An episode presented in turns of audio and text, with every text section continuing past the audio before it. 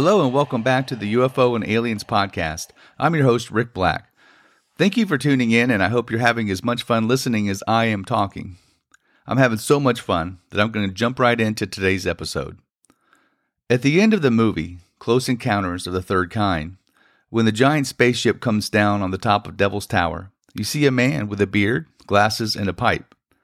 He looks like a professor and someone of authority. I always thought it was an actor playing the part of J. Allen Hynek, the astronomy professor who studied UFOs. But it wasn't. It actually was J. Allen Hynek. J. Allen Hynek actually consulted Spielberg on the film. He was the one who came up with the Close Encounters classification system. Some of the elements in the film were inspired by actual events that Hynek investigated. So, how did Hynek get involved in all of this? During the mid to late 40s, there seemed to be an increasing number of reported UFO sightings. Not knowing if this posed a risk to national security or not, the Air Force thought, hey, we probably should look into this. Our job, after all, is national security. So they started Project Saucer. They later renamed it Project Sign. Its purpose was to collect, evaluate, and distribute within the government all information related to UFO sightings on the premise that they might represent a national security threat. Early on, they realized that they needed outside expertise to help go through all the reports they were getting. They really wanted to get a person knowledgeable about astronomy, someone who could tell which cases could be easily explained by astronomical phenomena, such as planets, stars, and meteors. So the Air Force sought out the director of Ohio State University's McMillin Observatory, one J. Allen Hynek. So, some men from the Technical Center at Wright Patterson Air Force Base paid Dr. Hynek a visit. The men asked him if he would like to help them by serving as a consultant for the Air Force on the subject of flying saucers. I would have loved to have been a fly on the wall during that conversation. How do you respond to that? Well, Hynek responds by saying yes. He hadn't really given much thought to UFOs and flying saucers, so he didn't think that this would take too long. Little did Hynek know he would be drawn into a lifelong search for the truth about UFOs, and he would become one of the most famous and, at times, controversial scientists of the 20th century. Hynek was a skeptic, and he wouldn't have ever dreamed how much his own opinions of UFOs would change in the coming months and years as he persisted in bringing rigorous scientific inquiry to the subject. Project Sign ran for a year, and in that single year, they looked at a whopping 237 cases. According to Hynek's final report, about 30% of the cases could be attributed to astronomical phenomena like Venus, meteors, etc. Another 35% could be explained away as being balloons, rockets, flares, or birds. That leaves 33% unexplained. 13% didn't have enough evidence. That doesn't mean that they were alien spacecraft. It simply means that there wasn't enough evidence to say one way or the other what it was.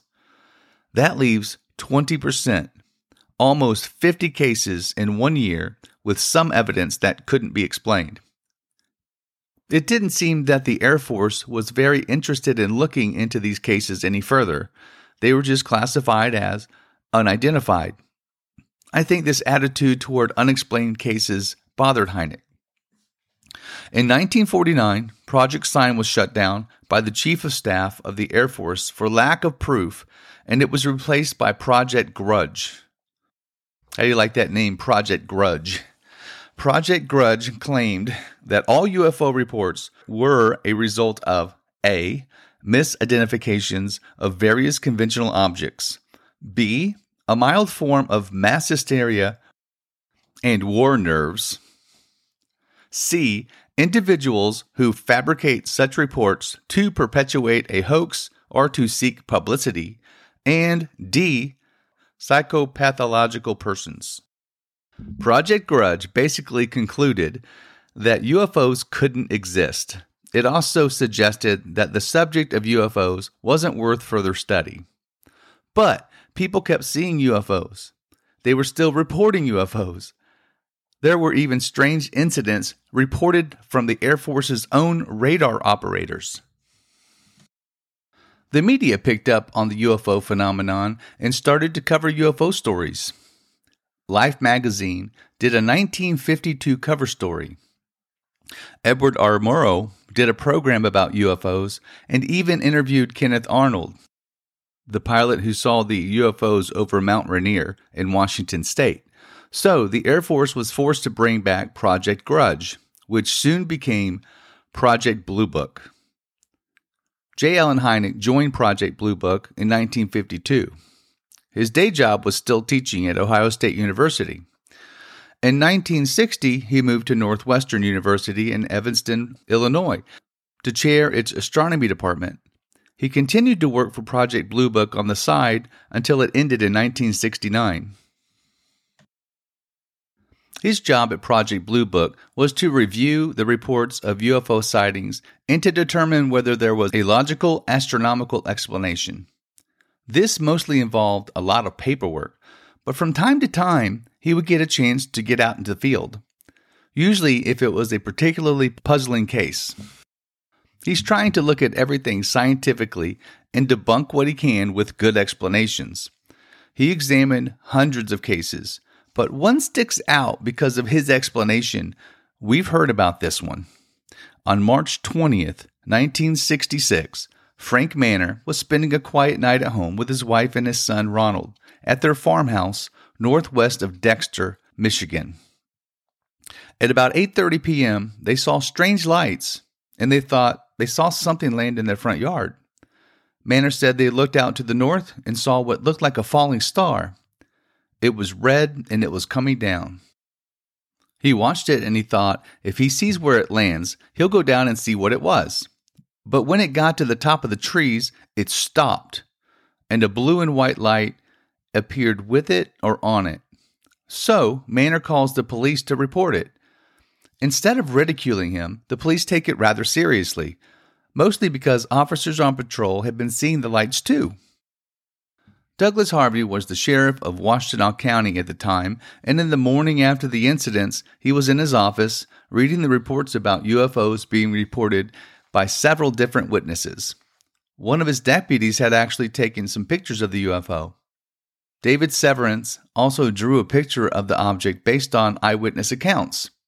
It wasn't just the previous night that people saw these things, it had been happening all week people are reading in the newspapers that these objects were being seen all over the area. Even as far away as Hillsdale College, students were reporting sightings. The sightings were so widespread and the witnesses were so credible that law enforcement and senators and governors and faculty researchers would all become involved in trying to figure out what in the world is going on. The sheriff knew the Mannors and found them to be absolutely credible, and he also believed his officers. He requested help from federal officers to find out what this was all about, but his requests were repeatedly ignored. So, Sheriff Harvey reached out to his congressional representative, Vivian J. Weston, and Weston took him seriously, and she pulled enough strings to get the U.S. Air Force to send out an investigator none other than J. Allen Hynek. So Hynek arrives. He and the sheriff drive out to Dexter because the farmer had a sighting in his backyard. When they got there, they observed the grass. It was matted down in a long, big circle. Clearly, something had landed there and left, which is a coincidence because that is exactly what the farmer had reported that something came down, landed, and then took off. After the investigation, Hynek concluded that all of this was caused by, wait for it, swamp gas.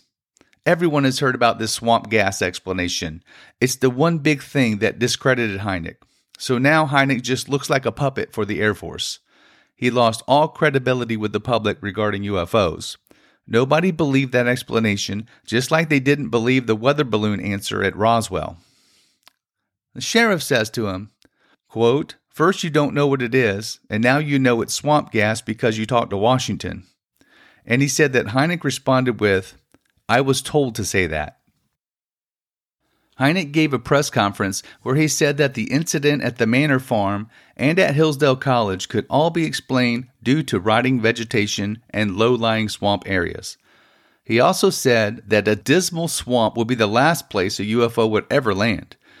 This explanation was very unsatisfying to a lot of people who were invested in this. Among the skeptics were Sheriff Hardy, who continued to believe that the Mannors and his officers had seen something. I'm going to read a letter from the office of House Minority Leader Gerald R. Ford, dated March 25, 1966. We all know Ford. He later became the 38th President of the United States.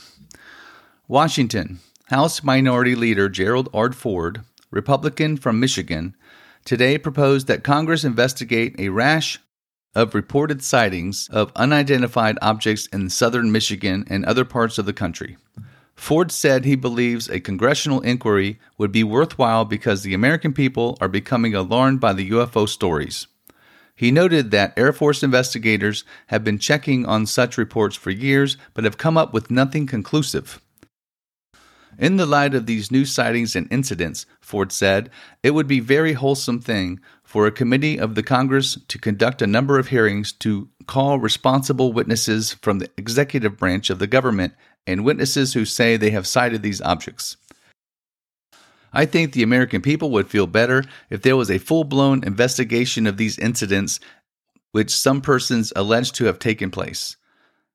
Another release three days later says Note to all news media House Minority Leader Gerald R. Ford, Republican from Michigan, today sent the attached letter to the chairman and the ranking Republican members of the House committees on armed services and science and astronautics, urging that one committee or the other investigate the subject of unidentified flying objects, UFOs. Ford is not satisfied with the Air Force's explanation of the recent sightings in Michigan and describes the quote swamp gas version given by astrophysicist J. Allen Hynek as quote flippant so we had these politicians interested in investigating UFOs back in the 60s, just like recently. Marco Rubio was talking about finding the truth about UFOs. Still, they haven't released anything. I honestly don't think that any politicians are going to be instrumental in getting the truth to the American people. When was the last time anyone in Washington did anything for the American people? Sorry, this is this is not a political show. I, I distracted myself. Anyway, Ford received a number of telegrams and letters from individuals anxious to see a congressional investigation of UFOs. Following a request from a congressional inquiry, the U.S. Air Force convened a committee of 11 scientists, and they were headed by physicist Edward Condon. After two years, the Condon Committee concluded nothing to see here. They said that there was nothing of scientific value in any of the documented UFO sightings. This includes the witnesses at Hillsdale College, it includes the Mannors, and it includes the police officers who all reported to have seen something. Swamp gas. Who thought anyone would believe that? Hynek, who entered this world of investigating UFOs as a skeptic, at first thought this shouldn't take too long. He actually does a 180 and starts to believe the witnesses and he starts investigating UFOs himself. In his book, The Hynek UFO Report, the authoritative account of the Project Blue Book cover up, he states that yes, there is a chance that everyone is lying, or insane, or having a collective hallucination, but he doesn't think so. In 1969, the Air Force closes Project Blue Book. They say, let's get out of the business of investigating UFOs. Our business is national security. They don't pose a threat, so let's close Project Blue Book. Hynek feels the opposite. He believes UFOs are serious and they should be investigated to find the truth of the matter. When he was first asked to help the Air Force, he didn't believe that there was anything to the UFO phenomenon. And after spending 20 years investigating them, has the opposite opinion. What does that tell you? He didn't feel at all that Project Blue Book was a scientific project. He also said in an interview that they would never alert the media whenever an interesting case came up, and they did everything they could to keep the lowdown on it. They definitely withheld information from the public. Hynek knew this was a serious problem. UFO stories could not all be explained, and the military should be taking this much more seriously. We now know that there were UFO events taking place that had national security implications. There were cases that never got into Project Blue Book. There were witnesses that observed UFOs at a missile base, observed by an Air Force pilot. There were incidents going back to the 1960s where our missile silos were being interfered with. There were sightings over ICBM bases. We've talked about this before. There were Minutemen ICBMs, or intercontinental ballistic missiles, at these bases. They were in underground silos and were within range of the Soviet Union. In the event of a threat from the Soviets, they could be activated and would launch right out of the silo and head straight for their targets in the Soviet Union. There were almost identical UFO incidents at two of these bases at Minot Air Force Base in North Dakota in 1966 and at Malmstrom Air Force Base in Montana in 1967. At Minot, they had 10 ICBMs ready to launch should the order come down from the President of the United States. If a missile goes offline, there were men who had the task to go out and restart it. The Minutemen I missiles were 800 kiloton weapons. The bombs dropped on Hiroshima and Nagasaki were 20 kilotons. So each base had 10 Minutemen missiles aimed at the Soviet Union. The Soviet Union had missiles aimed at the United States. This is the Cold War. If either side launched their missiles, then the other side would launch in response. We'd all be wiped out. But if one side could disable the opponent's missiles, they could attack and win the Cold War in a matter of minutes. The nuclear fallout would be a disaster for the planet, but hey, somebody gets to win. There are a couple of scenarios that are particularly chilling. The first one is if our radars detect a launch from the Soviet Union, but it's a computer glitch, a mistake, and no launch actually took place, but we launched in response, so would they, and we'd all be gone. The other would be if our missiles went offline. Then we could be attacked and we would have no way to respond. The whole point of the missiles is so we don't have to use them. Well, that's exactly what happened. There was a report of lights at these two bases, two separate incidents. They were red orange pulsating light, and they were hovering at the front gate. The airman reporting the event said that he thought there was a solid object within the light, an oval shaped object. The men at the base were panicked. All the guards came out with weapons drawn and wanting to know what to do, waiting for orders. They were told to make sure nothing enters the fenced area. In the control room, alarms started going off. The lights were going from green to red all across the board, meaning the weapons were all offline, not operable. If the president sent the order to launch the missiles at that moment, they wouldn't have been able to do so. Missiles had gone offline before, but only one at a time. This is the only instance that all 10 went offline. They aren't even connected to each other. It's not supposed to be possible to disable all 10. This UFO went over the missile silos and turned them off. This happened at two U.S. bases on two different occasions. All airmen and security involved in the incident were told to keep quiet about the event. As far as they were concerned, it never happened. They had to sign a document stating that they would never speak of this event. So the Air Force closed Project Blue Book and made the statement that no UFO reported, investigated, and evaluated by the Air Force has ever given any indication of threat to our national security. Well, that's not true. The Air Force knew that these UFOs were responsible for the shutdown of the missiles. There are UFOs that we know nothing about, and they seem interested in our nuclear weapons. They have proven to have the ability to turn them off. If that isn't a threat to national security, then I don't know what is. The men at these bases didn't know about the identical events until years later when an article came out in 2021. But somebody knew. The Air Force had to know that this happened at two bases. Dr. Hynek became more and more disillusioned by the Air Force's dismissive approach to these sightings and dismissive approach to the evidence. He realized that this was a subject that demanded serious study. Back when Hynek was in Project Blue Book, there was a case that involved a father and his two sons in Idaho. One day they saw this object come flying down this riverbed and then disappeared. All three of them saw it. Hynek found it quite convincing. He ended up writing it off as something with a natural cause. That was Hynek's official report. Later, when he started to change his mind, he had regrets about that specific case. He said, With that case, I should have said, you know what? It doesn't add up completely. I think there's more going on here. I'm not going to dismiss it. I'm going to try to find out more. That was the turning point in his attitude toward this. He said to himself, How long am I going to call these people crazy? He really regretted his earlier cases that he wrote off as explained by natural causes, when he really didn't have a natural explanation for them.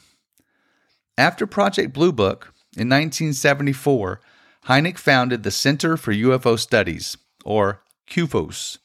It was a civilian group composed of very qualified people. All UFO groups are really small groups. There aren't any large UFO groups. But the information that they gather is enough to keep the UFO topic relevant. There is something to this. What? We don't know. What are we looking at? Where did they come from? How did they get here? We can only speculate. Wormholes, interstellar travel, parallel dimensions. Maybe they've always been here, living in underground or underwater bases or in caves in the poles. Why are they interested in us? Hynek investigated a lot of cases. If anyone had a whole picture of the UFO phenomenon, it was him, and later in his life, he was a believer. You can believe whatever you want. You can make up your own mind, I'm not ready, but the more I look into this, the more I'm leading towards believing. After that, it's answering the other questions. Believe none of what you hear and half of what you read. If you like the show, if you like the show, I would like to encourage you to help support the show.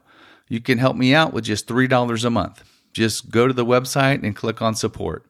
I would really appreciate the help and would be happy to give you a shout out. Do you have a UFO story that you'd like to share? Is there a UFO story that you'd like for me to look into?